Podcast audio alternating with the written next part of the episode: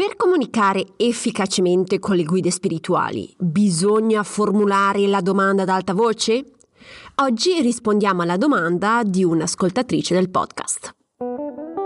Benvenuta nel mio podcast Viaggio alla scoperta della spiritualità. Sono Sara Ottoboni e ogni settimana condivido con te dei consigli per potenziare la comunicazione con le tue guide spirituali e molto altro ancora. Se ti interessa il mondo spirituale, sei nel posto giusto. Sei pronta ad iniziare il tuo viaggio spirituale? Iniziamo! Buongiorno esploratrice spirituale, spero che tu abbia trascorso una bella settimana. Oggi rispondiamo alla domanda di un'ascoltatrice. Bisogna formulare la domanda ad alta voce? Alcuni giorni fa stavo parlando in privato su internet con uh, Giuditta, che mi ha confessato che a lei non piaceva formulare ad alta voce le domande alle guide. Si sentiva un po' a disagio a farlo. Si era forzata negli ultimi giorni a farlo, ma proprio non le piaceva proprio.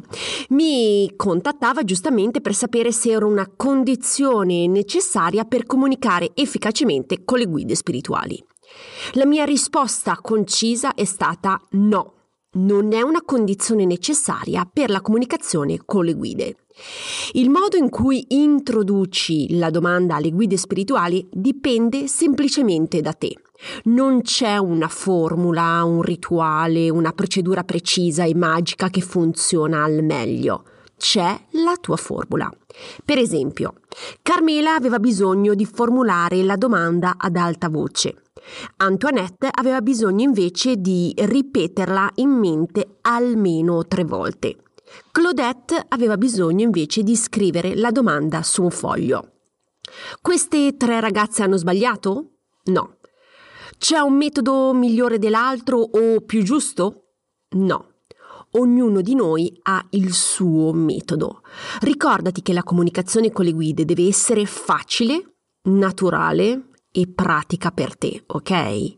Se diventa troppo complessa e strutturata, perdi la voglia, te ne assicuro. Quindi, se ritorniamo alla domanda iniziale, se a te non piace formulare la domanda ad alta voce, non farlo. Utilizza il metodo che preferisci.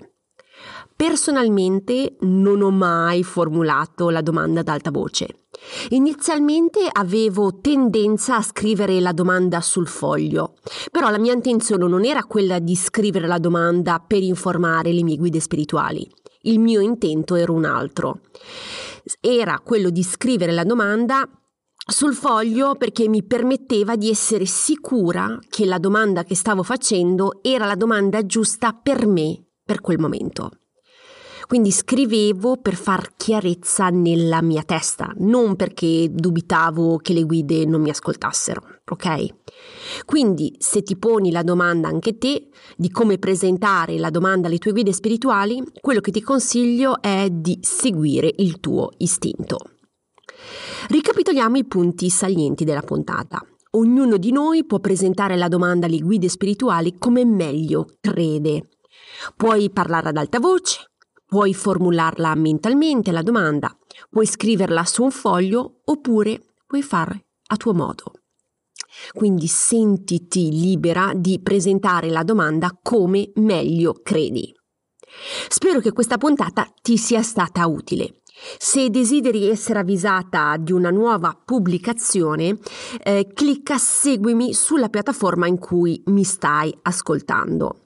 Ricordati di valutare anche con le stelline il tuo piacimento del podcast. In 10 secondi il gioco è fatto. Se vuoi condividere con me la tua esperienza, lo sai che mi puoi sempre contattare in privato su Instagram o tramite email. Trovi tutte le informazioni anche qui nella didascalia della puntata. Se vuoi ricevere del materiale inedito, iscriviti alla newsletter mensile. Anche qui il link è nella didascalia. Mi resta che ringraziarti per la tua attenzione, lo sai che apprezzo tantissimo. Ti auguro di trascorrere una buona settimana e noi ci sentiamo martedì prossimo. Un abbraccio, ciao!